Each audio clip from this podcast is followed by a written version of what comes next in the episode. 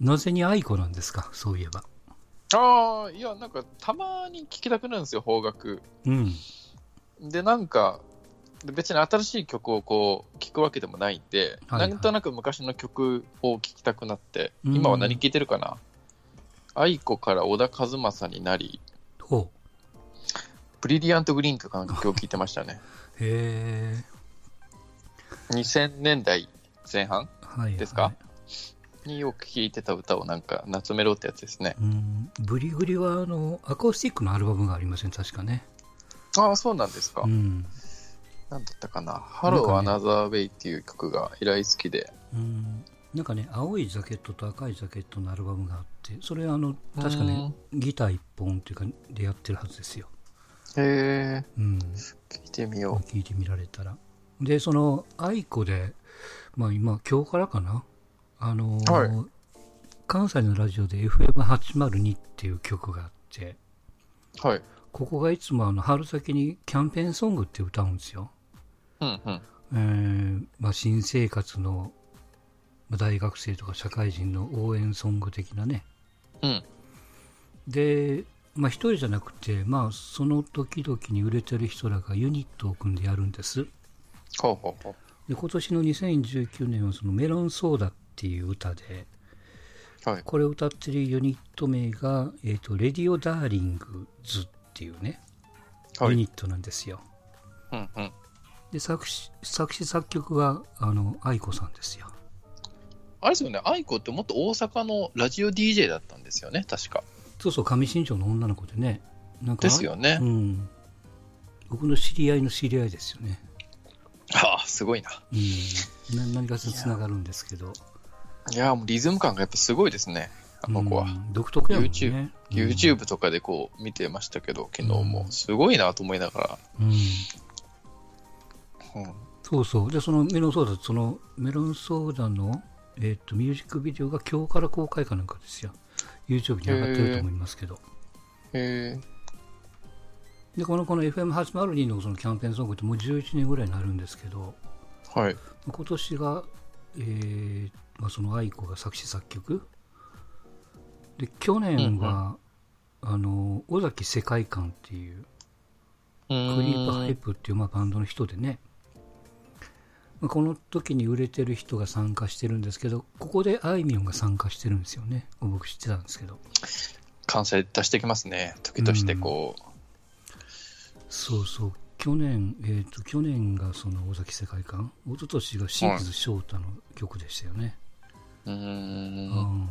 とかくるりがやってたりとかその昔のあの今の清志郎の最後の作品と言われてるね2000あれは何年やったかな、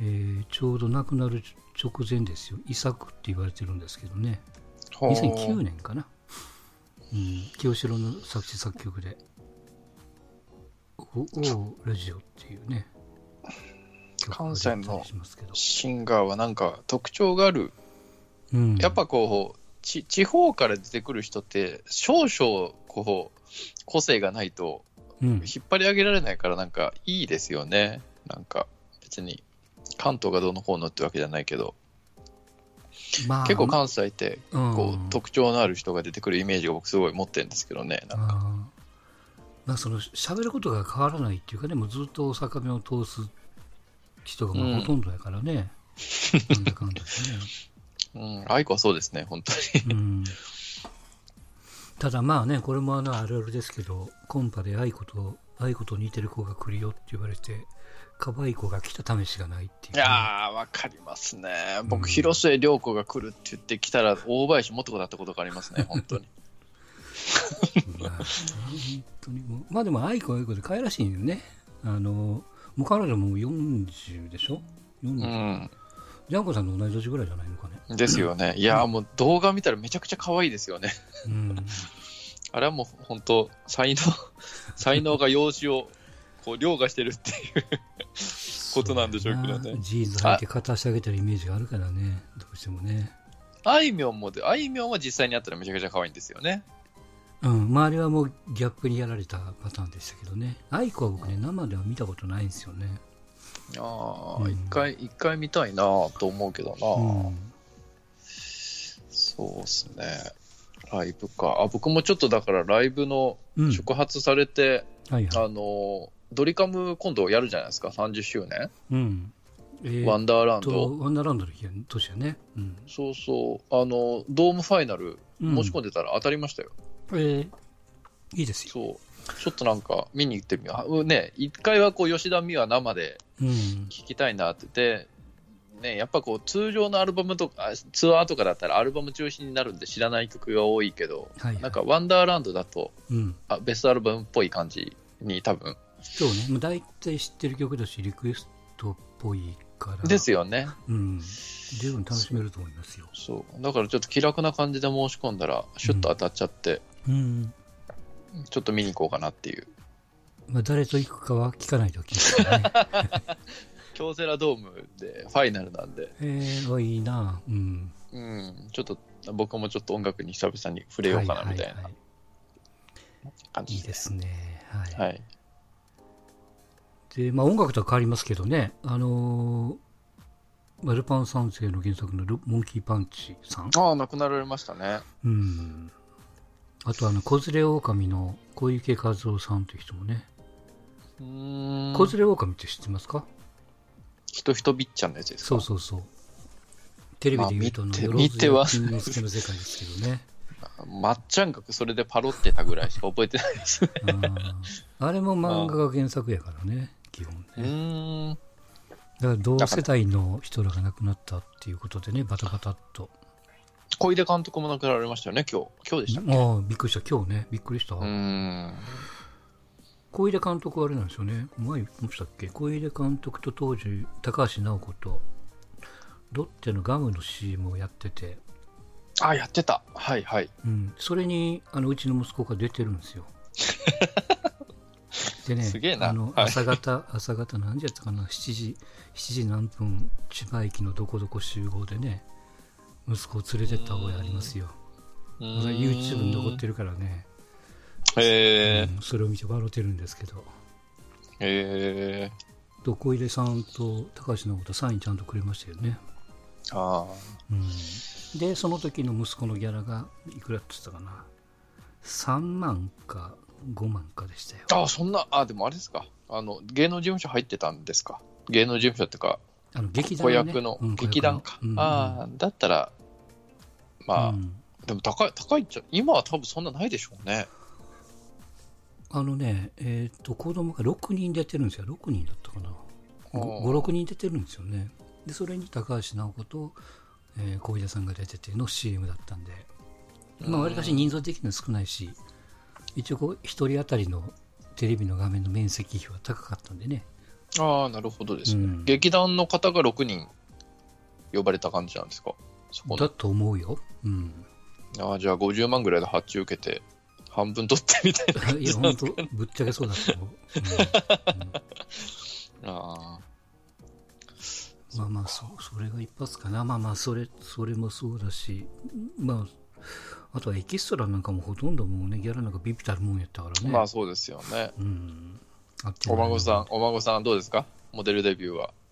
ん。いやアマゾンプライムの、あの、アマゾンプライム、 アマゾンのなんか、 トラかなんか被ってるみたいなやつ、どうですー、か、ねえやってみようかな。うん。うん目肌立ちがでもしっかりされてるから、テレビい映やえーすするんじゃないですかわかんないよね、どうなのかな。もう今時なんていうの、カメラの性能がいいもんやからね、本人のクオリティよりもよく映るわけですよ。ああ、はいはいはい。うんでこれもぶっちゃけた話あのいい写りのやつを外に出してるから余計にそう見えるっていうのあるよね、うんうんうんうんうん、いやーでも孫のためなら、少々の出費はっていう。何でもするよ多分ね、うん、でそうルパン三世とか、まあ、この前あのマモーのやつねテレビでやってましたけど一番最初の映画のやつかなああ、金曜日ですね。うんはいはい。ココピー人間かなんかのうんね、うんうんよくできてたやつですけどあの頃はねルパン三世が山田康夫でえっ、と銭形も納屋五郎っていうねあのああ、そ沖田館長の声の人ですよもう今ね、なくなってありますけど。か今、クリカンがやってんですよね、そういえば。そうでしたね。うんもう今もクリカンのものになっちゃってるもんね。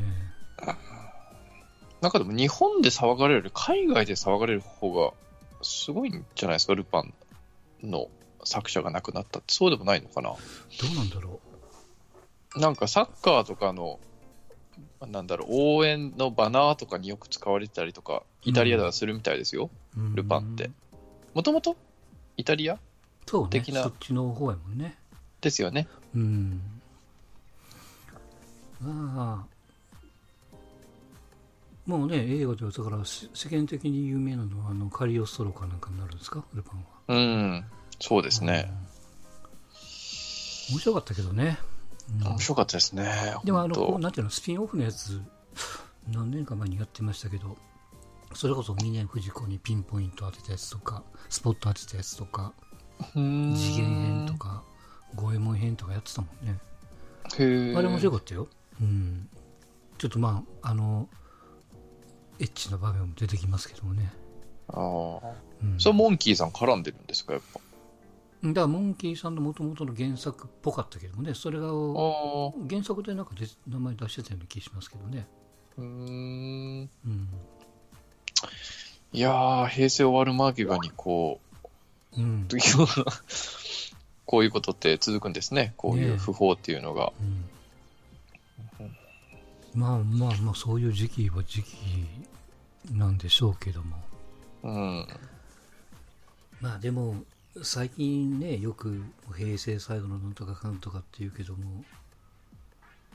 まあ、あんまりその個人的にはそんな気も何もなくてね、 そううですね。ん、そんなに最後ほどのもんかと、うんテレビ局がもうホラーネタだっつって事件簿とかいろいろやってますけどね、ねえ、とにかく平成最後のな歌合戦から 平成最後のなんとかから、うんまあまあ盛り上がるネタはネタなんでしょうけど、でもなんだろう今日その、まあ、洋画邦楽でなんか何聞いてたかなみたいな感じで、YouTube でこうベス昔のヒット曲みたいなのを取りまとめてるこうサイトがサイトっていうか動画があったんで見てたんですけど、うんやっぱ華やかですね なんかうん、 90年ぐらいからかな2000年ちょっと過ぎぐらいまでのやつをだーっとこうベスト20ぐらいからずっとやってた動画があったんで見てましたけはいど、はいそう、まやっあ、ぱりそうなるよねそうですね。うん握手券でやっぱ CD が売れてない時代ってすごいですね。やっうぱ。んそれはもうね100万枚オーバーは当たり前のね世界でしたからね90何年 ?4、5年ぐらいとかだったらベスト20で100万いってましたからね。うんすごいなと思いながら。確かにそうですよあのー覚えてるのはびっくりするぐらいグレーのベストが売れたんよね確かね、ああ、なえ、レビュー500 500万枚うんとかでしたっけ、なんで、かそれを宇多田ヒカルはが抜いたんですよね。そうあーそうかな、うん、うん。 500万まあそれも3000円の時代でしょ30003500円とかの時代やからねそうそうそうそう。だからすすごごいい、すごい時代だなやっぱ金持ってましたね、みんな。うんまあまあ多分ここでも何回も言ってますけど金を出して買うからやっぱ大事に聞いてたよ音楽でもそうですね。なんかレコードラックにどう、どういう順番で並べるのかとかって、うんちょっと気にしてたな、そういえば、若い頃。だと思いますよ、うん。うん、難しいですね、今は。Apple Music とかでバーンと落とせるから楽では楽ですけど、うん、うん。だからやっぱこう、うジャケットが欲しいのはねやっぱアーティストさんによったらあの、えー配信だけじゃなくて CD も出すしあの、うん LP 版も出してはる人もいるからね、そうですねまあ、あれはもう完全にもう飾り用やからねだからなんだな、やっぱこう、気軽に手に入るものっていうのは、やっぱ別に重要度抜きにして、やっぱ大事にしづらいんでしょうね、きっと。うん、うんまあなんまかああのいつでも手に入るっていうかねってなっゃちゃうんでしょうね。だから手元に置く必要がないし欲しければまた取ったらいいしっていうかねダウンロードすればいいしっていう世界やからねだから、あれなんでしょうね、その、うんあの、今の若い人に多分言っても分かんないでしょうけど、あの、隣町にエロ本を買いに行く、あの、中学生ぐらいの気持ちって分かんないんでしょ絶うね。対わかんないと思うね。あの、お金を入れてガッチャンってでっかい音がするね、あの、音の大きさね。なんでそこんな音でっかいんかいなと思うよう。ねワンクリッ。クでこう、そういうのを見れる時時代の人たちには分かんないんだろうなと思って、なんかちょっと、わかんないと思う。日本にね、一冊じゃ買えんから、参考か書を表示重ねたりとかです そう。ね。 2、3冊重ねて買うとかね。あうん本屋さん、お姉ちゃん、店員さんだったらよう買わんとかね。あれね、ちょっと離れたとこに行かないと知り合いに会っちゃうみたいな。うん。離れて本屋行ったら知り合いに出くわすっていうね。 まあそんなこともあった。まあね。まあでも、この配信が、いわゆる平成最後の配信あですあ、なるほどですね。はい。そういえばね。はい。まあ、そどんんなな中。、どんなでししたか、た、はい、んい平成は、マックさん、一言で言うと。や、もう結婚して子供生まれたからね。それが出だしだから、上の子が生まれたのが89年なんで、それこそ平成元年ですよ。あそういうことか。うん、はあ。と、じでゃあ終わろうちと父親になったっていう。そうね。それが出だしだし、まあ、タイミングよくじゃないけども、息子も、まあ1年前ですけどもね、息子が父親になったのが、まあ、平成の最ま後あのまあ年っていうことまあまあにまなあるんでまあ、。父になり、こう、あの、おじいちゃんになるっていううん感じなんですね。うまいことできてますね。ね、うんだからまあやっぱりそれなりに思い出は深いしうん。やっぱりこういろいろ考えるとやっぱ子供が何してたこうしてたっていうなんか成長記録みたいなねああ。子供がはい中小学校の時にこんなことありました中学校の時にこんなことありましたと家族で一緒にシアトル行きましたとかなんとあかーいいですねみたなうんうん。まあ、そんなだから自分の生活云々よりもやっぱりどっちかといえば自分の周りの人間の思い出の方が多いですよね、うんうんうもちろんん、結婚する前はもう自分中心の生活だったから昭和はじゃあ暴れまくってた。いやまああのそれなりにそんなにびっくりするほど ね暴れてませんけどもあうん、まあーそう令和はどうなるかってやつですね、じゃあ。はいあ令和はね令和は。はい。おとなしくしてますよもう年齢が年齢なんでね、いやいや、うんもう一肌じゃないですか。うん、まああの頑張るときはこそっと頑張ります から、ね、そうですね。はいはい。でですよ、まああのはい私はあまり今日は元気がなくてあれなんです が、えープレーオフの第5戦ですか、ポートランド対 OKC と。ね第四ちょっと言うと第4クォーターまでで15点勝ってたんですよ。え。うんうんうんうん。うん、残り何分ぐらい ?10 分弱ぐらいかな。うんうんうんうん。それから5分切った時点で10点差になって、もうどんどん縮まってくる、もうこのパターンですよね、縮まってきて。うん。おい、えらいことやと追いつかれてるやんと。で、20秒ぐらいでウエストブルックがレイアップ外しちゃって、うん。えらいこっちゃと。もしかして生で見てたんですかいやいや、あの、見てないですよ。帰ってきてさすそがこにだけを。があっ、つりそこだけは。はい。第4クォーターの後半だけで十分かなっていうね。 はいはいはいはい。はい。もうね、憎たらしいそのリラードがもう狙ってるんですよ、もう。 もうもう同点やから、10 115対115だったんで、うんうんうん。まあ最後ね、外しても決めても残り時間をなくすっていう。そういうことやからね。うん。残り2秒で掘り込んでね、うーん。もう憎たらしい背番号ゼロ。これはぜひ、あの、ちょっ と、動画でね、見てもらいたいぐらい、リラードっていう、はい。 LIR? なんとかだったかな ?ARD かないや、あの、この、この番組に、あの、貼り付けときますから。そうでもよければ、やっぱこう、プレーオフってこう、ね、レギュラーシーズンからずっと見てると、その、野球で言うと、2-3みたいな、3-2か、みたいな状況でずっと試合してるみたいな感じじゃないですか。うんだかいやら、あのあれですよ、し、あの、シーズン戦は、あの、4勝0敗やからね、基本的に。ね、そうなんですよ。だから、別に余裕はかましてなかったけども、ちょっと雲行き怪しいよなって ね。うん敵地で2連敗して帰ってきて1つ勝ってと。うん、うんでこう勝ちきれないっていうねなんかもうこうももがいてるもがけどもがけど